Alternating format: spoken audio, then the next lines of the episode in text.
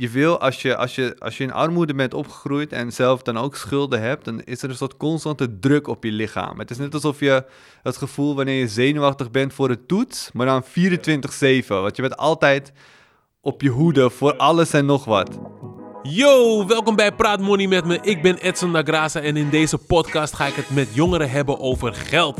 Want ja, iedereen heeft wel eens struggles met money en dan kan één verkeerde keuze er zomaar voor zorgen dat je echt geldproblemen krijgt.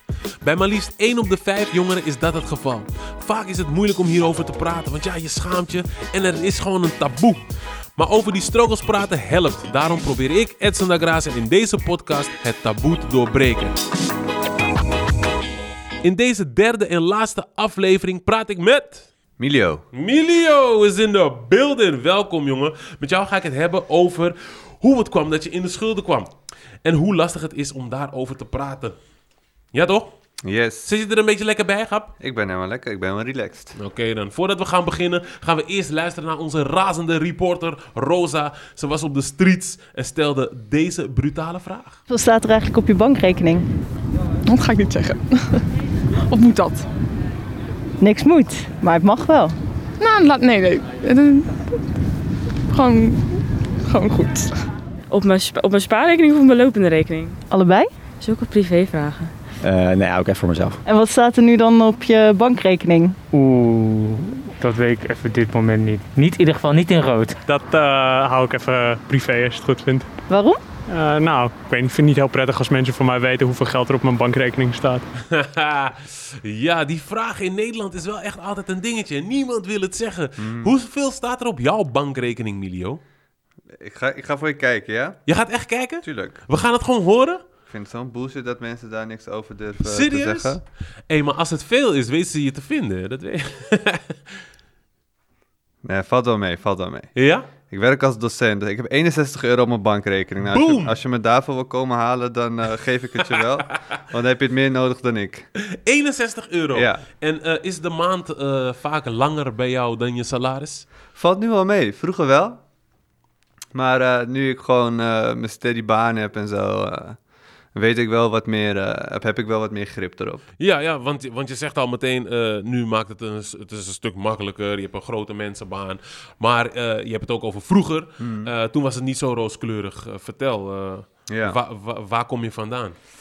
Ehm, nou, ik kom uit een gezin waar sowieso heel veel armoede was. Mhm. Ehm, mijn ouders zijn allebei eh, opgegroeid eh, in, in, in armoede zelf ook. En daardoor bij elkaar gekomen. Dus niet daardoor bij elkaar gekomen, maar bij elkaar gekomen. En zelf ook niet zo goed weten hoe ze met geld om moeten gaan. Ja. Eh, we hebben eigenlijk altijd schulden gehad. Ehm, en op een gegeven moment werden onze schulden zelfs zo heftig dat we geen gas en licht meer hadden thuis. Dus ik heb ruim tien jaar heb ik geleefd zonder eh, me goed te kunnen douchen of wat dan ook. We hadden een, een, een eh, stekkerblok die over het balkon werd gegooid van de buren. En daar hadden we zeg maar vier eh, eh, stopcontacten. En Ja. daar konden we dan een waterkoker op aansluiten en dat vermengen met koud water. En dat was 's ochtends eh, en 's avonds je douche. Dus jullie, jullie leenden eigenlijk stroom van de buren. Ja, ja. ja. En wisten die buren dat ook? Of? Ja, ja, die, die wisten het, die het. Die, die wilden ons, die, die, die herkenden onze situatie wel en die wilden ons helpen, wat wel Ja. tof is. Shout-out naar hun. Maar ehm, daardoor, ja, je, je, hebt gewoon niet, je krijgt niet echt een perspectief mee wat geld betreft, weet je. Mhm. als, als, het, als het een beetje geld dat er is, vliegt er dan weer heel snel uit. Ja.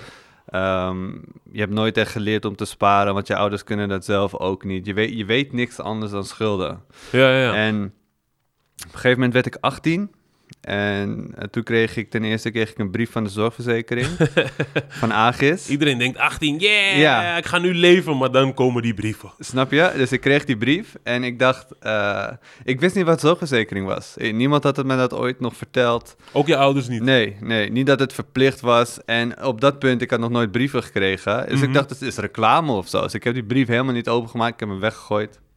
Dat was één. Ehm, tweede was dat eh, mijn vader op mijn 18e verjaardag zei van ja, ik wil een cadeau kopen voor je verjaardag. Dus hij Ja. wist dat ik bij vrienden thuis vaak aan DJ'en was. En er was een soort portable DJ set die ik graag wilde hebben. Ja, En die was 1500 euro. die had je op je verlanglijstje gezet. Ja, ja, niet eens. Ik wist dat het out of my reach was. Maar mijn pa Ja. was in, een- ik weet niet, hij had eh, iets goeds gefixt. Dus Hij hij- was in een goede bui. Begrijp je? maar goed, wij gingen dus naar die winkel. Eh, en ik had die doos in mijn handen en hij zegt, hij kijkt in zijn zak. Hij zegt, ja, maar ik heb geen geld bij me. Hij zegt, maar wat je doet, is je neemt hem op afbetaling. Mhm. En dan geef ik je iedere maand gewoon het geld. Dat is Dus- 150 euro of zo. Maar wacht even, jij, jij zelf moest hem Mhm. op afbetaling nemen? ja, ja dus ik was 18, ik had natuurlijk Ja. helemaal geen, geen schulden of iets op mijn naam staan. Je was nog schoon. Precies. Dus ik, ik, dat, ja, twee handtekeningen later had ik die doos in mijn hand en zijn we naar huis gelopen. Dus na een maand ga ik naar mijn pa toe, die eerste betaling kwam eruit. Ik zeg, hé, hey, luister, ik moet 150 euro hebben voor die DJ-set, weet je. Mhm. Toen zei hij van, ja, nee, jij wilt hem zelf hebben. Je mag hem zelf gaan betalen. Oh. Dus dat waren al twee eh, dingetjes. En ehm, ik wist in die zin wel, ik, ik had wel kunnen bedenken waar dit naartoe zou gaan, zeg maar. Mm. Dat dit zou gebeuren, snap je? Want het is heel typisch als je het achteraf bekijkt. Maar goed, je bent in het moment, je bent 18 en je hebt niet zoveel dingen thuis. Precies. Weet je, en dan ben je helemaal gefixeerd op, op die DJ-set of weet je, iets... Je hebt heel veel dingen niet die andere mensen wel, Wel hebben. hebben, Dus je ja, wil ja, gewoon ja. ook wat dingetjes in je leven waar je gewoon een Precies. beetje over kan praten of zo. dat snap iemand je? ook een keer tegen jou zegt, eh, Emilio heeft gewoon die DJ set. Snap je? Dus ja, die Snap wil je je? ook gewoon een keer horen. Ja, want je- ik liep tot met- mijn 16e met gaten in mijn schoenen, snap je? Dus je schaamt je al de- altijd voor alles wat je soort van meemaakt. Mhm. Dus je wil ook gewoon, ja, dan is een soort naïviteit die je misschien wel bewust toelaat of zo. Ja, ja, ja. Dus, eh, En ja. dan komt het moment dat je pa zegt van... Hé, hey, luister bro. ehm, pss, jij wilt het hebben. Jij gaat zelf dokken. Ja, en op zich zou het niet eens eh, een heel groot probleem zijn. Want ik werkte tot op dat punt werkte ik als eh, fietsenmaker. Maar ik werkte zwart. Ja. En op een gegeven moment, dat was allemaal in één week, of in één maand, kreeg ik een, een brief binnen daar. En daarin stond dat ze een huurschuld hadden, of in ieder geval een van de BTW-schuld van, wat was het, 36.000 euro of zo. Bij die, bij die fietsenmaker. Bij die fietsenmaker. Ja, ja. Dus ik eh, ging naar mijn bazin toe en ik gaf, eh, ik gaf die brief. En eh, zij schrok een beetje, maar ze zei niet echt iets. En de volgende Ja. dag kwam ik naar mijn werk en, en het pand was leeg. Ze Oh, waren gewoon s'nachts naar het pand toe gegaan, hebben alles in een busje geladen. Ze zijn gewoon weggaan, ik heb ze nooit meer gezien. maar ik had dus nog best wel veel geld dat goed. ik van te goed van Ja. hen inderdaad. En dat heb ik dus nooit gekregen. Nou goed, ik had geen baan. Eh, en als klap op de vuurpijl eh, werd ik eh, door mijn pa uit huis gezet. Toen kon ik naar mijn vriend, ben ik naar mijn vriendin toe gegaan. Ehm, met twee Albert Heijn tassen vol met kleding. Je zegt net, je had geen inkomsten meer van, van het fietsen maken. En je had nog die betaling van die DJ-set. Hoe, Mm, ja. wa- waar, waar zijn we precies? Ja, Hoe Dus- zien jouw zakken eruit op Ja. dat moment? leeg. Ik had... eh, ik eh, zat toen eh, op het mbo en ik moest sowieso altijd alles zelf betalen. Mhm. Dus ik had toen, in die periode had ik ook een baantje gekregen bij de Free Record Shop nog. Zo, ja, het way back, way hè? back. Bij de Free Record Shop. En ja, daar verdiende ik... Ik liep een soort van stage en ik werkte een paar uurtjes erbij voor zoveel ik kon. En dus kreeg ik een... Ja, kreeg ik? eh, 300 euro per maand of zo. Maar goed, wat ik dus ook deed, is die zorgverzekering en die eh, DJ-set, daar had ik nog steeds niks van betaald. Mhm. Ik was eh, gewoon heel erg in die mindset van als ik het negeer, dan is het er niet. ja, Ja, dus ja, ik, ja. ik was gewoon, weet je, ik, die, die stress, die constante spanning en zo maakte gewoon dat ik dacht van, weet je wat, ik, ik, ik steek mijn hoofd gewoon in het zand. Ik wist ook niet eens meer bij wie ik schuld had, want het Mhm. waren allemaal incassobureaus en... Ik checkte op een gegeven moment, eerst keek ik heel die, eh, opende ik heel lang die brieven niet eens, maar op een gegeven moment begon ik ze wel te kijken en dan legde ik ze gewoon weer weg. Ja, En maar niemand- wa- waarom open je die brieven dan niet? Ja, weet ik niet, gewoon schaamte. Je weet dat het er is, maar je wilt er niet meer geconfronteerd worden. Ja, En eh, het klinkt misschien, het is misschien moeilijk, dit is altijd het deel dat vaak moeilijk te begrijpen is voor mensen die niet in zo'n situatie hebben gezeten, maar je wil, als je, als, je, als je in armoede bent opgegroeid en zelf dan ook schulden hebt, dan is er een soort constante druk op je lichaam. Het is net Mhm. alsof je het gevoel wanneer je zenuwachtig bent voor de toets, maar dan 24-7, want je bent altijd op, je hoede, voor ja. alles en nog wat. En je wil ook een soort van, van lucht hebben, snap je? Mhm. Dus door die brieven niet te checken, kun je jezelf een heel klein beetje lucht gunnen. Hmm. Het klinkt, Ja. het is heel tegenstrijdig, maar het, het voelt als de enige oplossing die Ja. je hebt vaak. Dus dat stapelde ze zich op. En op een gegeven moment kreeg ik een brief waarin ze dreigden met, met eh, vordering van spullen. Ja. Dus dat ze spullen uit het huis kwamen halen.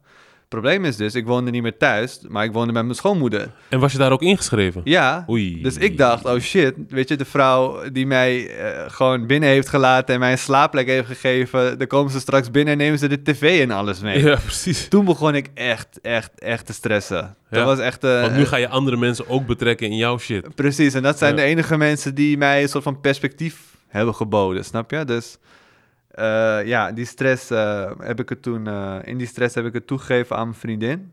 Hoe voelde dat? Heel moeilijk. Want zij wist op tot op dat moment Nee, niet dat jij in die shit zat. Nee, ze wist wel waar ik vandaan kwam. Ze was natuurlijk wel af en toe in mijn oude huis geweest en zo. Ja. Ze wist het wel, maar niet hoe heftig het voor mij zelf was. Ja. En ehm, toen heb ik het gewoon toegegeven aan haar. En toen is zij eigenlijk heel, zij is heel rustig gebleven. Mhm. Heel een soort van rationeel. Van oké, eh, we, moeten dit gewoon oplossen en dat soort dingen. En oké, dan vertel je het aan je vriendin en je zegt je vriendin was kalm. Ze zei van, we moeten die, eh, we moeten die shit gewoon gaan oplossen. Mm. Eh, hoe dan? Ja, dat is ook wel het geluk in die zin dat ik heb gehad. En wat andere jongeren vaak niet hebben, is ehm, haar stiefvader was een econoom bij de ING. Dus die weet wel gewoon over geld. ja, eh, zeg maar de, de, de perfecte guy voor die occasion, zeg maar. Dus ehm, zij was samen naar hem toegegaan, wat ook weer een, een, een stap was. Maar hij was ook eigenlijk heel kalm. En eh, Mhm. hij heeft eigenlijk samen met mij in eerste instantie alles op een rijtje gezet. Van oké, waar heb je schulden bij wie en hoe? Want ik was dat overzicht helemaal kwijt. Inmiddels is alles opgelopen tot 3.500 euro of zo. Mhm. En ehm is een overzicht gemaakt. Ben ik een halve dag bezig geweest met al die instanties bellen om betalingsregelingen te treffen. En toen heeft hij me, omdat er een paar wel heel erg cruciaal waren, heeft hij me een beetje geld geleend om dat af te betalen. En toen ben ik hem dus gaan terugbetalen vanuit mijn free record job eh, salaris. Ja. Maar ook dat was wel, want ja, je, je, je verdient, wat is het, 300 euro per maand. Je krijgt een beetje studiefinanciering, maar ja, je moet dat betalen. Eh, je moet eh, boodschappen betalen. Je moet, eh, we gingen al vrij snel gingen wij op onszelf wonen daarna. Mhm. Dus dan moet je ook ineens huur en alles betalen. Dus Ja, ik hoor uit jouw verhaal dat een belangrijke stap was naar die econoom gaan. Maar misschien nog wel een belangrijkere stap is de instanties en de mensen bellen die je geld schuldig was. ja, ja. Toch? Ehm, hoe, hoe ging dat eigenlijk in zijn werk? Want eh, het, het, het lijkt me wel een barrière om de mensen die je eigenlijk de hele tijd probeert te vermijden, op, via post, via telefoon, dat je die opeens moet gaan confronteren. Hoe is dat? Ja, ja, en dat is ook iets wat ik heel veel bij andere jongeren hoor. Is eh, instanties zijn een soort mensen die tegen je zijn, snap je? Dus verzekeringsmaatschappij, je, ja, ja, Ja. die zijn er alleen maar om, om, Om je kapot te om maken. je kapot te maken, Ja. inderdaad. En je, je, je, ziet eigenlijk niet dat er ook een bepaalde menselijke kant achter zit. En natuurlijk, er valt heel veel voor te zeggen. De manier waarop eh, heel veel van die instanties met incassos werken en zo, dat is schandalig, die hele Mhm. schuldenindustrie. Maar uiteindelijk zijn die instanties wel degene die jou het beste eruit kunnen helpen, zeg Ja, maar. ja, ja. Dus het is een beetje... eh, het is heel belangrijk dat als jij in een soortgelijke situatie zit... dat je wel denkt van oké, ik moet met die mensen een regeling gaan treffen. Want uiteindelijk heeft iedereen de baat bij dat jij je zorgverzekering betaalt. Ja. Snap je? Ja. Je moet het zo proberen te zien dat de zorgverzekering heeft ook geen zin... om een heel traject in te gaan met schulden en wanbetaling... en dat zij weer een incassobureau moeten inschakelen. Dat willen zij ook vermijden. Nee, ja. Dus je kan maar beter gewoon rechtstreeks met hun contact opnemen en gewoon de situatie toelichten. Maar hoe is dat contact dan? Zijn ze dan welwillend of eh, zijn ze van nee, nee vriend, je moet betalen, grap. Wat is het? Nee, ze zijn eigenlijk altijd wel heel, heel makkelijk. Merk ik tot nu toe. Ook nu, ik vergeet af en toe, iedereen vergeet wel zijn rekening te betalen, snap je? Dus dat gebeurt Mhm. nog wel eens. En dan bel ik gewoon op en dan, eh, ja, ook bijvoorbeeld bij andere instanties, zoals weet ik veel, Ziggo of zo.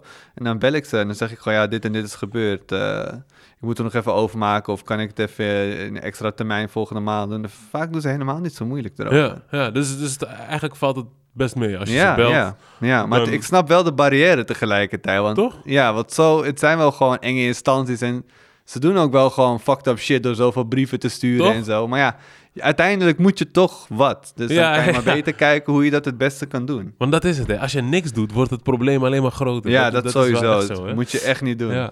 Ja, dus bellen, dat, dat helpt eh, in ieder geval. Kijk, je vertelt nu heel kalm, hè. Mm. Eh, volgens mij zit je mentaal ook eh, nu gewoon goed in elkaar. Maar wat doet het? wat, wat, heb je nog mentale hulp gezocht of, of was dat niet nodig? Maar hoe, hoe, hoe zat je in je hoofd toen? Jawel, ik, ik heb wel mentale hulp gehad hoor. Kijk, ehm, helemaal als je uit een bepaalde situatie komt, zoals die van mij, zeg maar, dan is, dan is armoede is niet het enige probleem. Het is altijd een soort van multiproblematiek. Mhm. Ik, word, ik ben altijd een beetje allergisch ook voor mensen die armoede alleen benaderen vanuit een soort financieel perspectief. Weet je, want er zit gewoon veel meer aan. En ehm, dat is nog iets waar ik, waar ik nog steeds wel mee bezig ben. Bijvoorbeeld, ik werk nu als, als docent op de universiteit, wat heel fancy klinkt, maar ik voel me daar niet per se heel erg thuis nog, snap je? Ja, ja, ja. Dus ik ben nog steeds een beetje een vreemde eet in de bijt daar. Ik, probeer, ik doe wel gewoon mijn eigen ding en ik heb het wel een soort van leren accepteren en het soort van omgezet in, in kracht. Mhm. Maar alsnog blijft altijd nog wel een beetje je achterhoofd van oké, je moet je bewijzen, maar misschien ben je wel minder intelligent of wat dan ook, snap je? Ja, ja, ja. ja. Dus Ja. dat, zit, dat, dat, loopt er, dat loopt als een rode draad om, nog steeds door mijn hele leven heen. Ja, ja. Dat, dat, dat, dat is gewoon een soort van... zit een beetje in je DNA gewoon. Ja, bijna wel. Ja. hey, maar je bent nu ook eh, bezig met eh, jongeren te behoeden voor, eh, voor Mhm. dezelfde ja, problemen die jij hebt gehad. Eh, hoe, en hoe, hoe gaat dat? Hoe, hoe, kan je, hoe kan je ze eigenlijk via deze podcast helpen? Heb je Ja, concrete, zeg maar, duidelijke, praktische dingen waarmee ze gelijk aan de slag kunnen, de mensen die nu eh, aan het luisteren zijn, waarmee ze denken van, hey shit, dit kan ik eigenlijk vandaag al gewoon doen.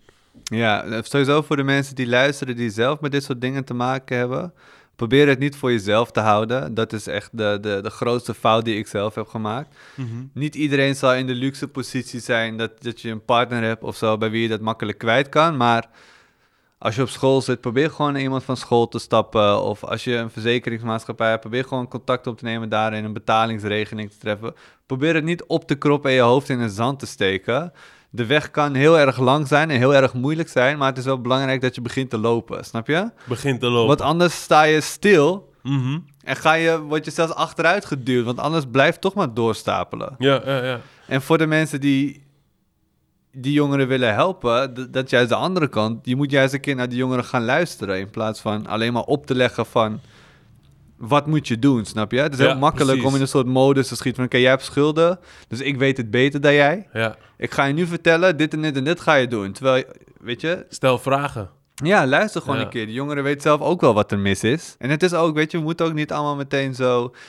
Tuurlijk, het is een probleem als jongeren heel veel schulden hebben. Mhm. Maar ik denk dat het belangrijk is om dat probleem aan te kaarten... zonder meteen een soort van oordeel erbij te hebben. Van, ja, alle jongeren die willen alleen maar eh, dure schoenen hebben. en het is dom. Tuurlijk moet je die schoenen niet kopen als je niet kan betalen. Maar Ja, je, moet begrijpen... dom, man. Ja, je moet begrijpen waarom doen jongeren dat in eerste instantie. Precies. Het is gewoon... Je, Want waarom doen jongeren iets. dat dan? Omdat ze iets, je, wil, je wil ook een keer gezien worden. Je wil ook iets hebben waar je blij mee kan zijn. En dit is ook, ja, tuurlijk. Als je, als je jong bent, dan, dan is, zijn materiële bezittingen gewoon Ja, wel toch? belangrijk. Dingen bedoel, hebben is Ja, belangrijk. je, be- je, je veroordeelt elkaar als je loopt op school en je hebt een dure jas aan. Dan kijken mensen toch anders naar je. Ja. Ook al slaat het nergens op. Toch is het zo. Ja, en als je jongeren zelf ook vraagt van waarom is het zo, weten ze het zelf ook niet, maar het is er wel. Hey Emilio, we moeten afsluiten, man. Thanks voor je verhaal. Eh, is er nog iets wat je wil zeggen voordat we eruit vliegen?